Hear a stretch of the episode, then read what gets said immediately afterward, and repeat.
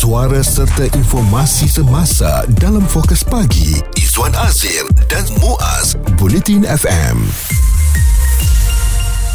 Sebenarnya saya daripada dulu memikirkan mengenai etika pemakaian apabila pergi ke sesuatu tempat ah, bagaimana ianya diwujudkan kenapa kenapa serta-serta tempat tu kita kena pakai baju yang telah ditetapkan Betul. Apa rasional di sebaliknya? Kalau di uh, premis tertentu seperti di mahkamah ke ataupun di tempat beribadat, uh, kita fahamlah kenapa kita kena uh, obey ataupun mengikut kod etika pakaian yang telah ditetapkan. Mm-mm. Tetapi kalau di tempat yang lain pula di pejabat kerajaan kata uh, umpamanya perlukah kod etika yang sama dilaksanakan juga? Seorang wanita yang mahu membuat laporan polis susulan kemalangan kereta mendakwa dilarang masuk ke balai polis disebabkan pemakaiannya.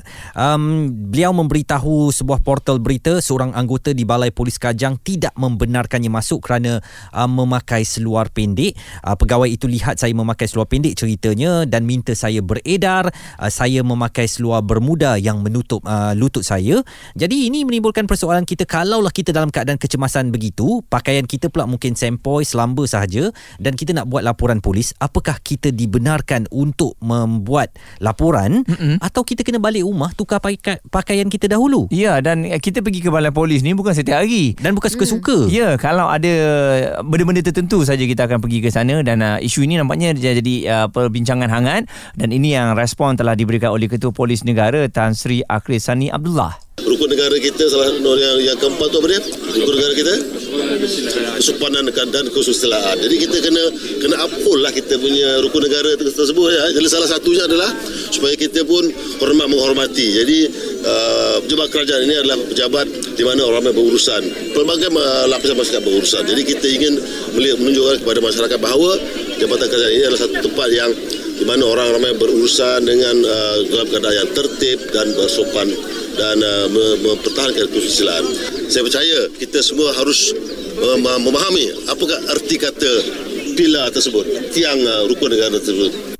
sopan hmm. apakah sopan sebenarnya kalau kita nak uh, tengok kod etika berpakaian ni sangat subjektif sebenarnya untuk satu individu mungkin ini boleh diterima pakai diterima cara berpakaian tetapi untuk individu lain mungkin dia tak dapat nak terima Ya. Dan sebenarnya lepas daripada mendengar apa yang diperkatakan oleh Tan Sri Akril Sani tadi, saya giling-giling kepala saya dan saya macam nak Tan Sri, Tan Sri, orang tengah dalam kecemasan kan. Takkanlah kerana etika pakaian saja tak dibenarkan membuat laporan dan apa masalahnya kepada anggota ataupun pegawai di mana-mana balai polis sekiranya seseorang itu tidak menggunakan pakaian yang sesuai dan masuk ke balai untuk membuat laporan kecemasan, namanya pun kecemasan, takkanlah etika pakaian mendominasi isu pada waktu seseorang sedang berdepan dengan kecemasan. Okey, sebab kita sebut mengenai Malaysia perpaduan negara yang berbilang kaum dan sebagainya. Apa yang mungkin masyarakat Melayu rasakan etika pakaian macam ni tak sesuai, tidak juga dirasai perkara yang sama oleh masyarakat Cina dan India. Betul. Contohnya mereka pakai bagi mereka itu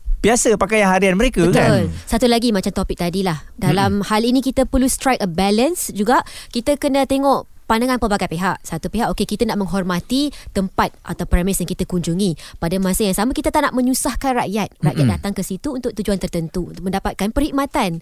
Jadi kita tak nak ada halangan di situ. Isu terkini dan berita semasa hanya bersama Izwan Azir dan Muaz Bulletin FM. kami uh, sedang memperkatakan tentang uh, kod uh, wajar kod pakaian yang wajar uh, untuk kita pakai ketika berurusan dengan anggota kerajaan uh, baik di perkhidmatan awam di um, apa institusi-institusi kecemasan mm-hmm. uh, apa agaknya kod pakaian yang dibolehkan atau tidak dibenarkan Dan kod pakaian ni hanyalah garis panduan. Tidak mm-hmm. ada undang-undang di uh, sekelilingnya. Jadi apakah uh, tindakan yang boleh diambil sebenarnya kalau ada yang dikatakan melanggar kod Hmm. etika pakaian ini? Hmm, okey, kita ada Dr. Nur Niwandi Mat Nordin, pakar keselamatan dan pensyarakanan Pusat Pengajian Perang Saraf Media dan Informasi UiTM. Doktor, dalam keadaan ini, dress code ataupun etika pakaian ini, kenapa kita harus mengikutinya dan sebab apa dari gambaran yang kita tak nampak ianya harus uh, diletakkan di uh, premis kerajaan ataupun di tempat-tempat tertentu? Saya rasa apa yang perlu dipahami ini adalah dalam konteks yang lebih luas. Apabila kita cakap tentang kod etika pakaian yang telah diperkenalkan, ialah satu perkara yang perlu dihormati apabila kita berurusan di premis-premis pakaian. Kerana dalam era media sosial ni apa banyak perkara-perkara yang diviralkan dan dikeluarkan sebuah insiden-insiden tertentu yang boleh menjejaskan reputasi-reputasi agensi-agensi berkepentingan kerajaan maupun kan agensi-agensi lain maka ia perlu difahami. Kerana apabila kita bercakap tentang etika kita ada dalam uh, pelanggan persekutuan dan rukun negara sebenarnya kita ada juga kesopanan dan kesusilaan dan kita harus faham bahawa dalam kita membentuk satu elemen hak asasi yang sempurna dalam negara kita harus menyempurnakan ataupun membuat satu padanan hak asasi itu dengan satu bentuk ketamadunan peradaban yang berasaskan apa yang dalam prinsip hukum negara. Dan salah satunya adalah tentunya kesopanan dan kesusilaan. Dan tentu apabila kita cakap tentang kod etika pakaian premis-premis akan meletakkan apakah yang perlu dipakai pakaian-pakaian yang boleh melambangkan identiti-identiti yang lebih uh, dihormati dan lebih baik di pandangan mata-mata masyarakat dan ia merupakan salah satu bentuk achievement, salah satu bentuk kemajuan dari segi pemikiran manusia untuk melihat perkara ini sebagai perkara yang positif. Sebenarnya ia penting bagi menekankan satu bentuk keharmonian, satu bentuk peradaban dalam etika pemakaian yang mungkin boleh diselaraskan secara tidak keterlaluan tetapi sudah cukup untuk menunjukkan kita punya sedikit etika apa kita bila kita berurusan di agensi-agensi berkepentingan kerajaan maupun di tempat-tempat tertentu tetapi mm-hmm. sudah tentu ruang budi bicara itu wujud dalam kes-kes yang melibatkan antara hidup dan mati kes-kes kecemasan yang melibatkan satu agensi tidak sempat tukar baju dan sebagainya tapi dalam proses biasa sebenarnya peranan masyarakat juga adalah untuk kita mendidik supaya kita membina kesopanan dan kesusilaan itu di satu peringkat yang boleh disegani untuk kita masyarakat awam untuk kita berusaha khususnya di tempat-tempat permis kerajaan tidak kira di balai polis tidak kira di tempat-tempat yang seperti mana yang berlaku saya rasa itu satu perkara yang sebenarnya perlu dilihat positif kerana ia membentuk satu bentuk peradaban, satu bentuk kesopanan kesulitan yang perlu kita banggakan sebagai rakyat Malaysia sebenarnya. Doktor, um, saya mungkin seorang um, yang tidak akan menengking orang, tidak akan bercakap dengan kuat, tidak akan um, membuang kahak saya di tempat-tempat umum dan sebagainya. Tetapi pemakaian saya mungkin lebih santai. Saya lebih gemar menggunakan bermuda atau seluar pendek dan sebagainya. Termasuk ke mana-mana dalam cuaca negara kita yang panas dan sebagainya. Apakah itu tidak mendefinisikan saya sebagai seorang yang mengikut kes kesopanan dan kesusilaan? Saya rasa dalam konteks ini kita harus belajar untuk menangani situasi-situasi itu dengan lebih positif. Kerana apabila kita cakap tentang satu premis pakaian yang telah diberikan, satu garis panduan yang telah diterjemahkan untuk kita mengikuti dan sebagai rakyat Malaysia, kita rasa kita perlu menghormati peraturan tersebut. Dan ini tidak semestinya sudah tentu kod pemakaian itu bukan keterlaluan. Kita lihat masih ramai yang bersantai. Saya pun kalau kita pergi tempat-tempat awam kita dalam keadaan santai. Tetapi ia jelas ada satu bentuk peraturan-peraturan yang dibentuk, yang diikat untuk menunjukkan satu bentuk cara yang lebih baik untuk kita berurusan di premis-premis tertentu dan ini akan memberikan salah satu kelegaan dan satu kesejahteraan untuk kita berurusan dengan lebih baik. Dan saya rasa apa yang berlaku apabila kita cuba menterjemahkan hak asasi kita dan kemampuan kita untuk berurusan di mana-mana dengan cara kita sendiri. So tentu ia betul tetapi pada masa sama ada etika-etika tertentu yang perlu kita wujudkan dalam diri kita sebagai rakyat Malaysia supaya kita sekurang-kurangnya mematuhi peraturan-peraturan asas. Tetapi sekali lagi dia ada ruang budi bicara. Kalau ada perkara-perkara yang melibatkan kematian, kecemasan dan perkara tertentu, sudah tentu ia perlu diambil kira dengan baik. Pandangan Dr. Nur Nirwandi Mat Nordin, pakar keselamatan dan pensyarah kanan Pusat Pengajian Perang Saraf Media dan Informasi UITM tentang kewajaran dress code dan etika berpakaian yang sesuai. Okay. Saya saya masih lagi di camp saya yang tersendiri nampaknya. Mm-hmm. Saya macam tidak saya akan boleh biarkan awak di situ. Tak ada masalah. Kerana bayangkan ya apabila seseorang yang mungkin uh, dilakukan um, secara perlakuan seks yang tak wajar dirogol dan sebagainya sudah hampir koyak bajunya dan uh, seluar luarnya dah mungkin apa dirosakkan dan sebagainya nak membuat laporan polis kerana tidak berpakaian uh, yang sempurna di situ apakah dia tidak dibenarkan membuat laporan polis itu hanya mm-hmm. kerana faktor pakaiannya itu yang masih menjadi pertanyaan saya kalau okay. ikut common sense uh, dalam kecemasan kes-kes ke- kecemasan macam itu tidak mungkinlah mereka uh-uh. denied entry yes. masuk ke dalam premis sebab is a life or death situation Ya. kan. Uh, dan saya rasa mungkin ada Yalah serta-serta benda yang kita tak tahu Dan tak clear mungkin dilaporkan hmm. Jadi kita tak tahu apa yang berlaku di dalam balai tu ya. Jadi itu yang masalahnya Dan kita harapkan siasatan akan terus dijalankan Fokus pagi Izwan Azir dan Muaz komited memberikan anda berita dan info terkini Bulletin FM. Kami memperkatakan tentang dress code eh, dan etika berpakaian yang sesuai. Sebenarnya kalau kita lihat uh, dalam pentadbiran kerajaan perpaduan ini ada pembaharuan yang dibuat oleh Perdana Menteri uh, hadir ke perhimpunan tanpa pakai tie, masuk ke pejabat pun tanpa pakai tie. Mula-mula orang agak, "Eh, kenapa macam ni kan? Kenapa mm-hmm. dia pakai sandal dan sebagainya kan?" Capal ya.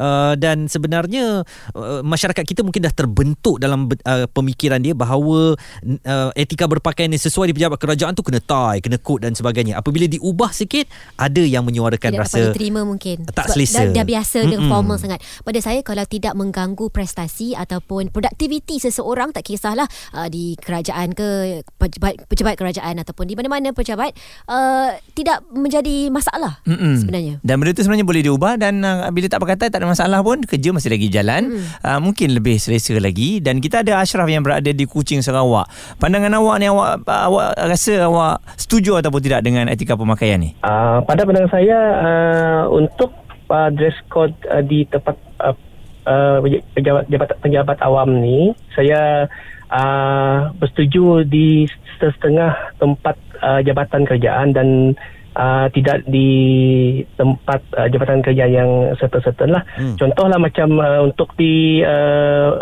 balai polis di tahun 2023 ni kita kena lihat balik lah dia punya dress code tu sebab dia melibatkan kecemasan.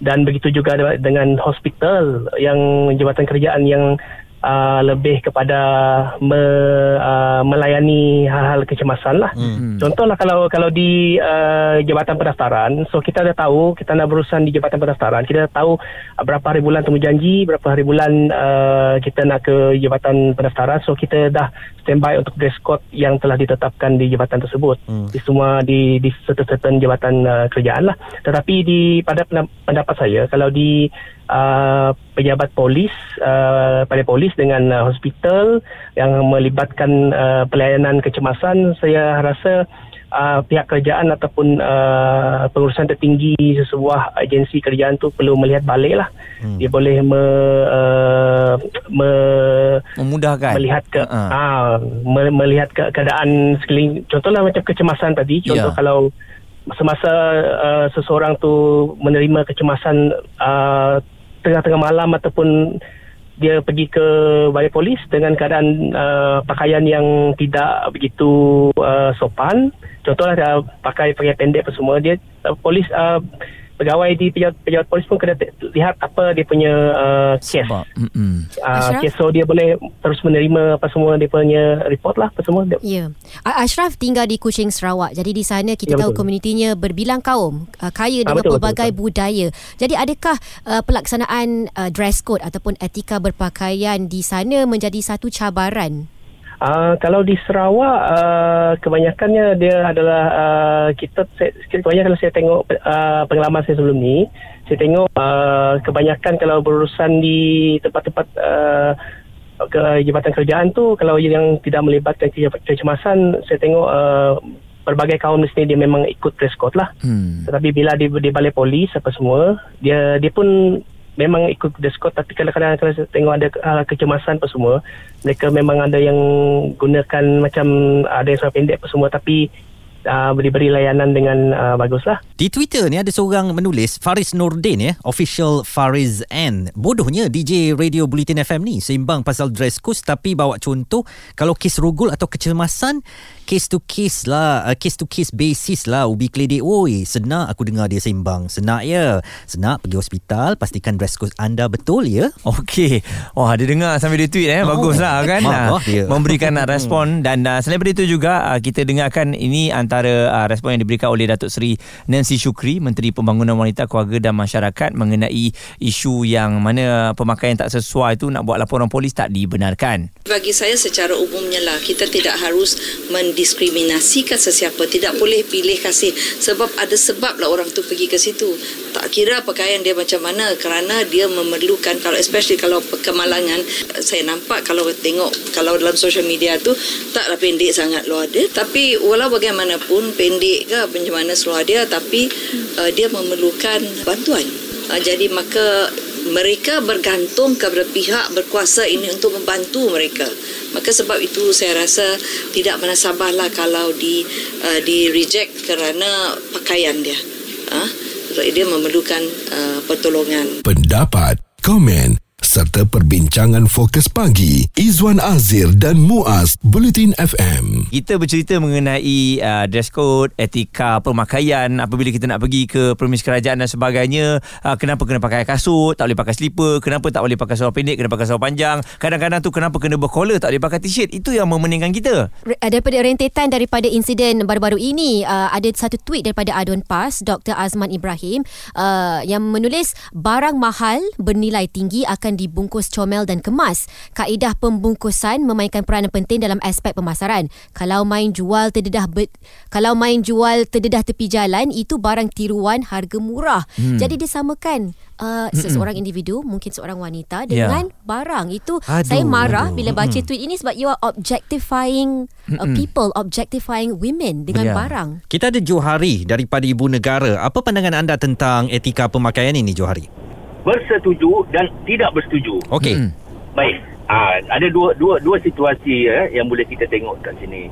Kalau situasi seperti di Jabatan Pendaftaran Negara, immigration yang memang orang pergi itu atas urusan untuk hal personal, Mm-mm. itu wajib pada saya itu harus untuk kita kenakan uh, arahan pemakaian yang uh, sopan. Hmm. Tetapi kalau dalam uh, mungkin ada ketikanya macam di pihak Kementerian Kesihatan ataupun di Balai Polis mungkin kita kena fleksibel dekat situ sebab yang datang adalah kecemasan. Contoh kalau berlaku sesuatu di pantai takkan kita nak suruh orang tu balik dulu tukar baju pakai proper daripada pakai seluar pendek.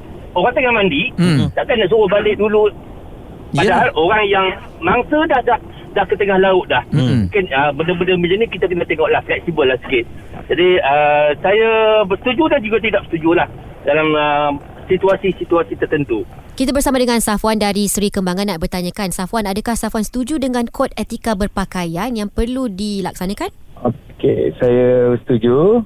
Memandangkan uh, macam kita punya uh, setiap tempat ya di mana jabatan-jabatan tu kan dah tetapkan berpakaian sopan kan. Hmm. Okey, jadinya kebanyakan yang saya pergi uh, macam contohnya di uh, fasiliti kesihatan, uh, kesihatan lah.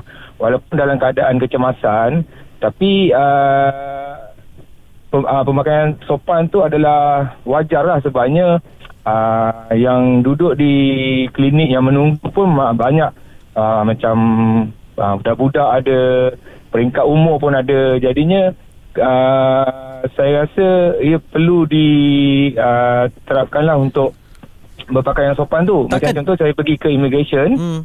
mereka berpakaian sopan. Maknanya uh, di immigration sangat patuh. Daripada segi pemakaian tu sebabnya sebab mereka nak ambil gambar. Jadinya uh, immigration ditetapkan pemakaian uh, sopan ni adalah perlu.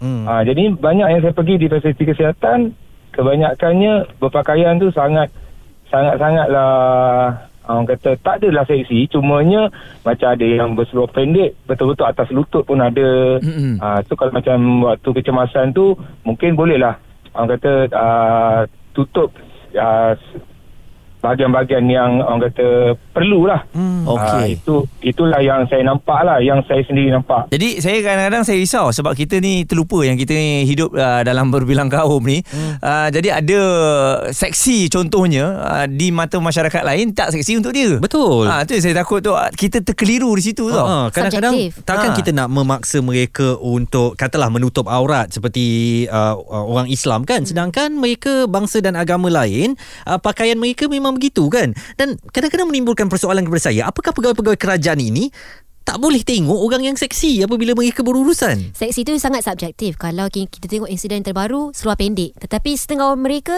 memakai seluar pendek uh, secara setiap hari, perkara biasa sahaja. Bincang, debat dan pendapat bersama personaliti TV dan radio. Izwan Azir dan Muaz Fokus Pagi di Bulletin FM. Sedang memperkatakan nampaknya ramai yang nak bagi pandangan ni ya. Mm-mm. Dress code dan etika berpakaian yang sesuai terutamanya apabila berurusan dengan pejabat-pejabat kerajaan. Okey, anda jangan uh, macam salah persepsi pula. Kita bercerita mengenai etika ni, kenapa um, kena pakai uh, mengikut uh, benda yang telah ditetapkan. Kalau ada berlaku kecemasan, kenapa tak boleh consider benda tu? Dan jika tidak, ma- bagaimana ia boleh menjejaskan atau mengganggu keharmonian? Mungkin tidak akan men-impact pun kepada produktiviti kita. Jadi apa salahnya kita berpakaian lain sedikit? Nur Camelia daripada Pulau Pinang yang bertugas di Hospital Seberang Jaya, apa pandangan anda? Uh, saya bertugas sebagai um, pegawai yang berurusan secara terus dengan pelanggan yang datang ke hospital. Mm-mm. Kita tak kira lah pelanggan ataupun pesakit lah. Okey, berdasarkan pemerhatian uh, saya sendiri, uh, sekarang ni kalau kita tengok, uh, memang anak muda dan uh, bagi saya lah, warga yang berada di Pulau Pinang, diorang dah memahami etika berpakaian yang sangat baik lah bila datang ke hospital. Ini pada sudut pandangan saya sajalah. Okey, jadi bila diorang datang ke hospital, diorang memakai pakaian bersopan tapi memang ada segelintir orang yang saya rasa perlu diberi pendedahan tentang etika berpakaian. Hmm.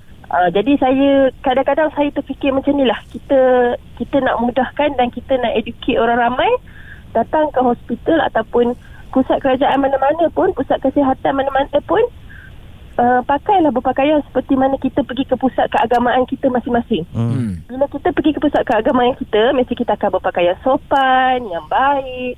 Pakailah seperti seperti itu. Uh, jadi kadang-kadang bila kita tengok yang datang hospital tu pakai macam uh, tak berapa nak sopan, benda tu uh, kalau kes emergency tu kes lain lah. Kita tak Ha-ha. boleh nak agak bila kita akan berpakaian dengan baik. Tapi Ya. mas, uh, bagi pandangan saya, waris yang membawa pesakit, yang datang Dia appointment. Camelia, dia mengganggu ke? Maksud, maksudnya kalau uh, tak mengikut etika tu, adakah dia mengganggu kerja-kerja anda dan rakan-rakan? uh, dia tidaklah mengganggu bagi saya tapi um, tidak sedap mata memandang lah hmm. uh, sebab kita berada dalam kalangan orang-orang yang berpakaian sopan tiba-tiba kita nampak orang yang tidak berpakaian sopan uh, dia tidak nampak macam cantik dipandang lah nampak macam uh, janggal dekat situ sebenarnya hmm. Kalau ada individu itu dia datang dia nak dapatkan rawatan uh, bukan emergency tetapi tidak uh, dikatakan mengikut etika berpakaian yang sesuai adakah individu itu akan disuruh balik rumah? uh, saya pernah berjumpa dengan satu kes lah di mana hmm. seorang wanita ni uh, berpakaian agak mencolok mata. Jadi memang kita minta dia untuk balik dan tukar pakaian bersesuaian lah sebelum masuk ke dalam klinik untuk mendapatkan rawatan. Mm-mm. Memang saya pernah berjumpa lah tapi selalunya kalau macam kes emergency ataupun rumah terlampau jauh sepatutnya individu tu sendiri dia ada kesedaran dalam diri dia. Dia nak pergi tak kira lah sebenarnya pusat kerajaan ke pusat kesihatan lah pakailah pakaian yang bersopan. Tapi Camelia kalau kita nak uh, daripada suruh dia balik rumah membazir masa dia mungkin perlukan rawatan segera uh, mungkin pihak hospital tidak ada menyediakan blazer ke jaket ke untuk dia pakai sementara waktu. Kita ada uh, prepare blazer ataupun kain batik ataupun kain plekat lah. Memang Ah, ada. Kalau kes-kes macam ni lebih kepada seluar pendek lah. Hmm. Saya rasa Ah, itu tindakan yang yang lebih uh, berhemah ya. Mana kalau dia pakai tak sesuai, ada suatu um, supply kepada uh, persediaan di pihak tu sendiri. Saya rasa pakaian tak sesuai, tolong pakai jaket ni atau tolong pakai kain pelikat ni dan sebagainya. Mungkin itu langkah yang boleh kita ambil eh, uh, Ah, betul daripada kita suruh dia balik. Ah, betul. Okey. Tapi kadang-kadang kalau rumah dekat tu bolehlah kita minta The. Budi bicara dia puan boleh balik untuk tukar pakaian lebih sopan ke Mm-mm. sebelum kita benarkan masuk ke dalam klinik sebalik saya lah klinik kanak-kanak ke kan Mm-mm. Ya. Uh, saya dapat menyokong dan dapat uh, bertemu di titik tengah di situ. Maknanya kalau dia tak sesuai, jangan kita suruh dia balik. Nah, mm. kod pakai kod ni. Ya. Nah, uh, ni kami ada track shoot satu. Tolong pakai Mm-mm. track shoot ni. Uh, jadi uh, itu boleh menyelesaikan masalah Seperti ni ya. di masjid-masjid tertentu Even di, di Malaysia lah Yang menjadi Mm-mm, tempat betul. Tourist attraction Betul. Kita ada pelbagai orang Dari negara yang berlainan Tak tahu kod etika di tempat beribadat tetapi ada robe yang Betul. disediakan Jubah yang disediakan. jubah yang disediakan mereka boleh pakai dan melihat keindahan masjid Mm. Saya yakin ada yang memang tak tahu mengenai etika pemakaian. Mereka suka pakai macam tu ni gaya saya suka hati saya lah. Mm-mm. Jadi penerangan daripada pegawai-pegawai tu amat penting lah ya. Sebab kita tak nak ada isu berbangkit macam ni. Uh, sebab bila dia jadi viral ni jadi leceh sikit lah. Tapi mungkin dari segi penjelasan yang jelas uh, dengan penerangan yang yalah mungkin lebih faham mm. uh, memudahkan cara lah eh, dalam menyelesaikan uh, isu-isu seperti ini. Jadi kita mengharapkan uh, kita dapat mencari titik tengah bersama um, apabila berdepan dengan isu pemakaian atau etika pemakaian ini. Suara serta informasi semasa dalam Fokus Pagi Izwan Azir dan Muaz Bulletin FM.